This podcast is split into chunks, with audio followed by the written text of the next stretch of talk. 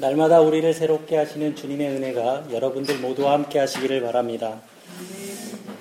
어, 오늘 그 시온성가대가 찬양해 주신 이 사명이라는 곡은 그 제가 2010년 그 본에서 성탄절 음악회를 하면서 어, 처음 접, 들었던 그런 곡이었는데 어, 그 한국인 이제 성악을 전공하는 한국인 청년이 어, 본의 교회를 방문해서 어, 저 찬양을 불렀어요. 근데 부르는 사람도 철철 울고 저도 들으면서 철철 울고 그래서 우리 독일 분들이 왜 우는지 몹시 궁금해 하셨던 근데 그때 제가 어, 항암 치료를 받고 그 과정에 있었는데 저 이 사명이라는 곡의 노랫말이 저에게는 고백이 됐던 그런 어, 기도였습니다. 그래서 참 감동적으로 이 곡을 늘 불렀었는데 오늘 그 시온성가대의 찬양을 들으니까 아, 그때 생각이 다시 한번 좀 새롭게 났습니다.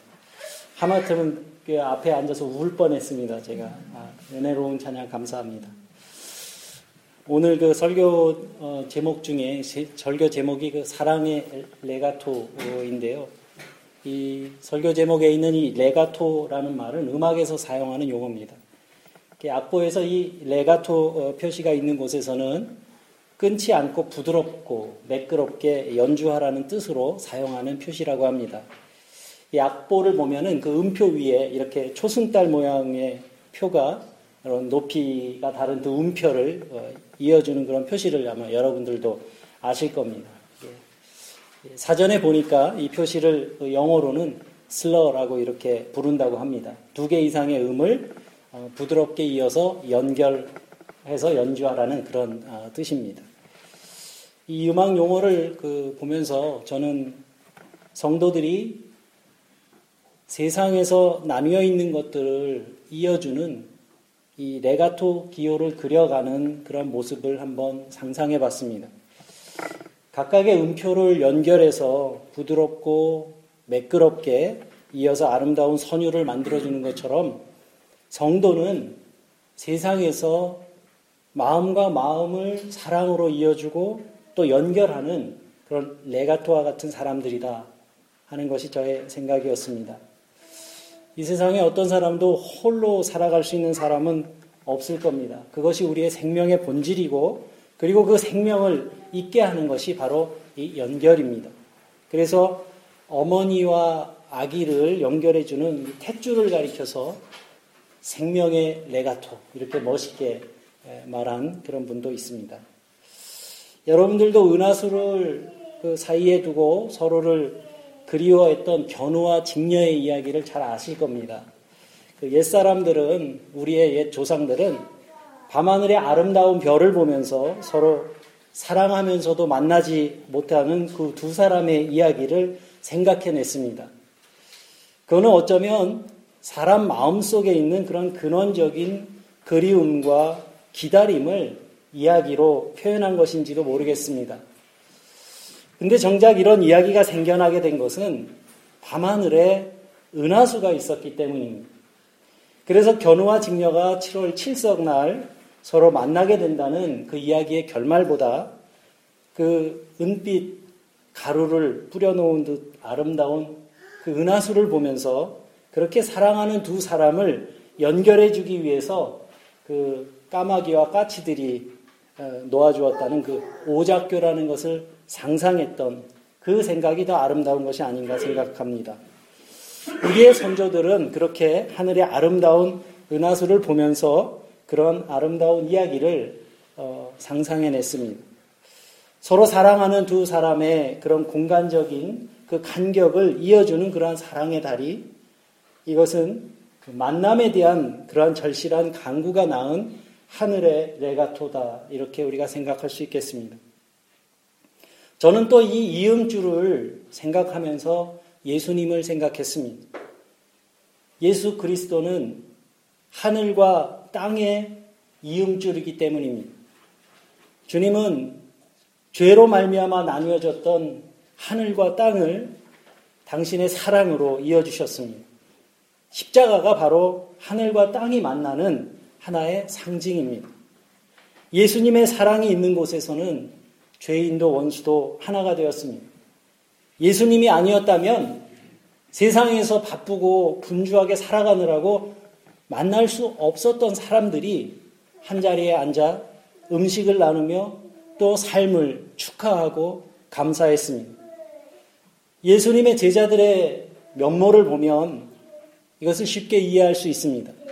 예수님의 열두 제자들 가운데는 어, 당시 로마의 식민지였던 유대의 독립운동을 위해서 열심히 뛰어다녔던 시몬도 함께 했었고 또 유대인들이 일반적으로 민족의 반역자라고 손가락질했던 세리 마태도 예수님의 제자 중에 한 사람이었습니다. 그들이 모두 한 자리에 앉아 예수님과 함께 식사를 나누고 또 함께 삶을 경축했습니다. 이 두 사람은 예수님이 아니었다면 절대로 만날 일이 없었을 그런 사람이었을 겁니다. 그래서 예수님의 품은 마치 모든 것을 녹여주는 그런 용광로처럼 서로 간의 작은 차이를 녹여주고 큰 같음으로 거듭나게 됨을 우리가 성경을 통해서 깨닫게 됩니다. 오늘 읽은 이 에베소의 본문은 에베소서의 본문은 우리가 아주 잘 알고 있는 그런 말씀이고 또 굉장히 좋아하는 말씀이기도 합니다. 저는 이 오늘의 말씀을 준비하면서 이 16절에 있는 이 연결 그리고 결합이라는 단어가 더욱 제 마음에 은혜가 되었습니다. 오늘 우리가 이 룩셈부르크라는 곳에서 하나의 신앙 공동체로 부르심을 받은 것도 서로 연결되고 결합해서 그리스도의 몸을 이루어가기 위한 것일 겁니다. 그리고 하나가 된다라고 하는 그 말은 더 커지는 것을 의미합니다. 물론 제가 말하는 이 커지는 이 성장은 외형적인 성장만을 말하는 것은 아닙니다. 얼마 전에 EBS에서 명작 다큐라고 해서 개미들의 사회를 이렇게 관찰한 프로그램을 봤는데요. 개미는 작지만 그 개미가 이룬 이 공동체는 결코 작지 않습니다. 그걸 보면서 야, 저 개미의 사회야말로 어떻게 보면 공동체의 모델이 아닐까 이런 생각을 했습니다. 그렇다면 우리는 어떻게 한 몸 공동체를 이룰 수 있는지 오늘 에베소스의 본문으로 함께 살펴보겠습니다. 첫 번째로 우리의 삶의 목표가 분명해야 합니다. 지난주일에도 말씀드렸지만 우리가 살아가면서 맞닥뜨리게 되는 그런 여러 가지 현실적인 문제들도 참 중요한 그런 일들이긴 하지만 정말 중요한 것, 정말 우리 인생에 있어서 가장 중요한 것은 이 수십억 년이나 되는 이 우주의 역사가 낳은 나라고 하는 그 존재가 이루어야 할 그 존재로서의 그런 목표일 겁니다. 그 목표를 바울 사도는 13절 말씀에서 이렇게 이야기합니다. 온전한 사람을 이루어 그리스도의 장성한 분량이 충만한 데까지 이르는 것이라고 이렇게 분명히 말하고 있습니다. 사실 그, 이, 여기에서 나온 이 온전한 사람이라는 말씀은 여러분들은 어떠신지 모르겠지만 저는 참 부담스러운 말씀인 것이 사실입니다. 우리가 우리 자신을 하나님 앞에 선 존재로 생각한다면 아무리 우리를 좋게 넉넉하게 좋게 봐준다 해도 많이 어설픈 우리들이기 때문입니다. 그렇지만 하나님께서는 우리의 모습을 있는 그대로, 있는 모습 그대로 우리를 사랑하시고 또 새로운 약속의 자녀로 삼아 주셨습니다. 그것이 하나님의 은혜입니다. 그렇다면 바울이 말하는 이 온전한 사람은 어떤 사람을 말하는 거겠습니까? 그것은 바로 그리스도를 닮은 사람입니다. 주님께서 그리하셨던 것처럼 어느 곳에 있든지 하늘과 땅 사이에 이음줄을 레가토 기호를 그려 넣는 사람, 차갑게 씻고 척박하게 갈라진 마음들을 주님의 그 사랑으로 녹여내고 또 전쟁과 갈등의 땅에 평화와 화해의 세상을 열어가려고 수고하며 애쓰는 사람, 그리고 또 가난하고 병든 사람들에게 위로와 소망이 되며 다른 사람의 행복을 위해 스스로 섬기는 자리에 섬기는 사람의 자리에 서는 사람, 주님께서 그리하셨던 것처럼 우리가 그러한 존재로 거듭나겠다는 그러한 분명한 목표를 가지고 살아갈 때 그리스도의 장성한 분량이 충만한 데까지 이르는 온전한 사람을 이루어갈 수 있게 될 겁니다. 두 번째로는 자기에게 주어진 역할을 잘 감당해야 합니다. 10인 10색이라는 말이 있듯이 사람은 다 저마다 다릅니다. 그런데 이렇게 서로 다르다는 것은 어쩌면 그것이 우리에게는 축복일지도 모릅니다. 각 사람의 생긴 모습이 다 다르듯이 또 성격이 좀 급한 사람도 있고 또 느긋한 사람도 있고 아주 치밀한 사람도 있고 또 그에 반해서 좀 둔한 사람도 있고 아주 감성적으로 예민한 사람이 있는 반면에 또 무딘 사람도 있고 그렇습니다. 물론 우리가 살고 있는 이 세상이 매기는 그러한 가치에 선호하는 역할이 다를 수는 있지만 분명한 것은 이 모두가 다 소중한 역할이라는 말씀입니다. 그렇기 때문에 우리는 서로가 서로의 버팀목이 되어주며 살라고 부르심을 받은 존재입니다.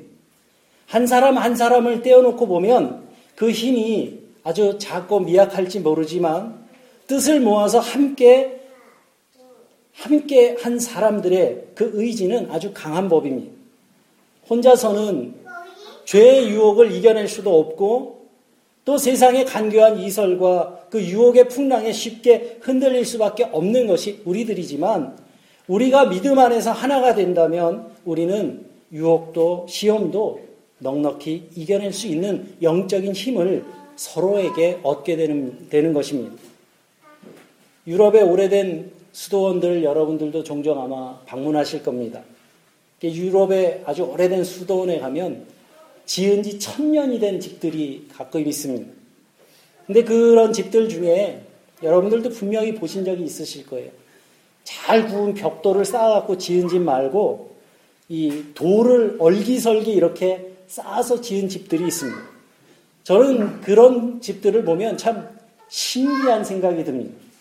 어떤 돌은 큰 돌, 어떤 돌은 작은 돌, 이런 걸 막 이렇게 연결해 가지고 집을 지어 놨는데 그게 천 년이 서 있다는 거 아니에요.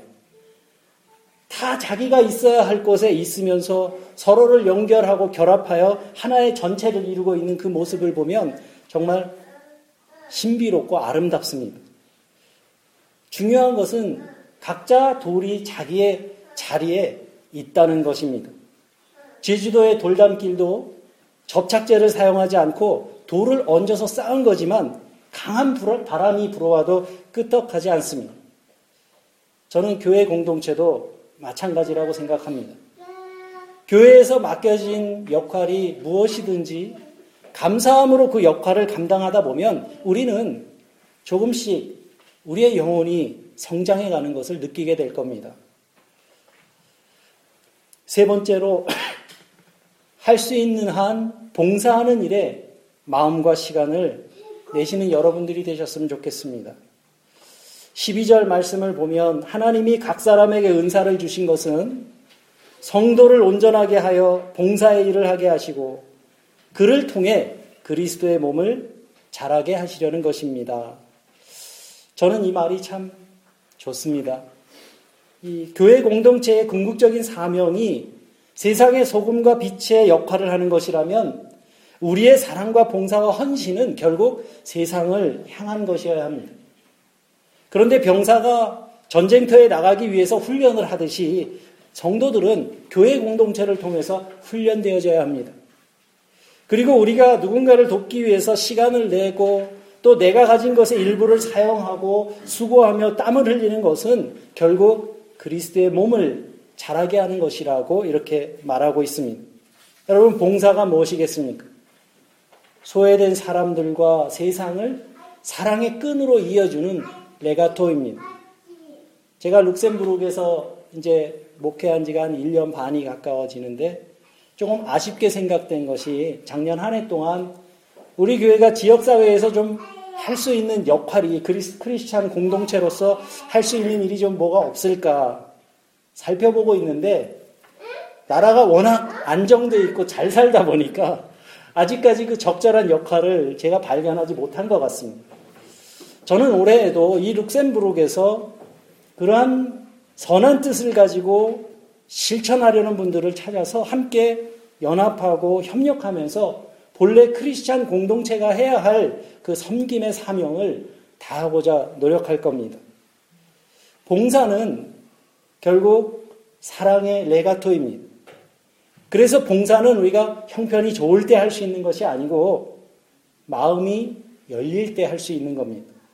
주변에 열심히 봉사활동 참여하시는 분들 중에 보면 자기도 어려운데도 불구하고 보이지 않는 곳에서 그리스도의 사랑의 레가토가 되는 분들을 참 많이 발견하게 됩니다. 그래서 봉사라고 하는 것은 남을 돕는 일이기도 하지만 결국은 자기 자신을 돕는 일이 됩니다. 남을 위한 봉사는 결국 우리의 영적인 성장판을 열어주기 때문입니다. 조금 더 편하고 싶은 욕구를 버리고 구준일의 몸을 내어 맡기는 순간 우리의 영혼의 키는 조금씩 자라가게 될 겁니다. 그리고 우리의 몸이 자란과 동시에 그리스도의 몸인 교회 공동체도 함께 자라나게 됩니다. 마지막으로 언제나 우리의 삶의 중심인 그리스도를 향해야 합니다. 베드로전서 4장 11절 말씀은 만일 누가 말하려면 하나님의 말씀을 하는 것 같이 하고 누가 봉사하려면 하나님이 공급하시는 힘으로 하는 것이라 이렇게 권고하고 있습니다. 우리들 관계의 중심에 그리스도가 모셔져야 합니다. 설사 내 마음에 들지 않는 사람이 있다고 해도 그리스도를 통해서 주님의 이름으로 그와 만나면 우리는 용서하고 화해하고 사랑할 힘을 얻게 됩니다. 견우와 직녀의 아픔과 그리움을 깊이 이해하면서 스스로 다리가 되어 주었던 이 까마까치처럼 지금은 메마른 세상에서 사랑의 다리, 평화의 다리, 화해의 다리를 이어줄 까마까치가 되어줄 사람들을 사람들이 필요한 시대입니다. 그래서 성도의 가슴에는 그리스도의 사랑의 레가토가 가득해야 합니다. 삶의 높, 높낮이가 다른 사람들이 불신과 미움의 눈으로 서로를 바라보는 이 세상에서 우리는 사람들의 그 강팍한 마음을 주님의 사랑으로 녹여내고 또 부드럽게 만들어가는 사랑의 일꾼으로 부르심을 받았기 때문입니다. 우리는 그리스도의 사랑으로 사람과 사람 사이에 다리를 놓는 사람들이 되어야겠습니다. 사랑하는 우리 유로룩스 교우들의 삶이 나뉘어진 세상을 하나로 이어주는 사랑의 레가토들이 되어 가시기를 참 좋으신 우리 주님의 이름으로 간절히 기원합니다. 함께 기도하겠습니다.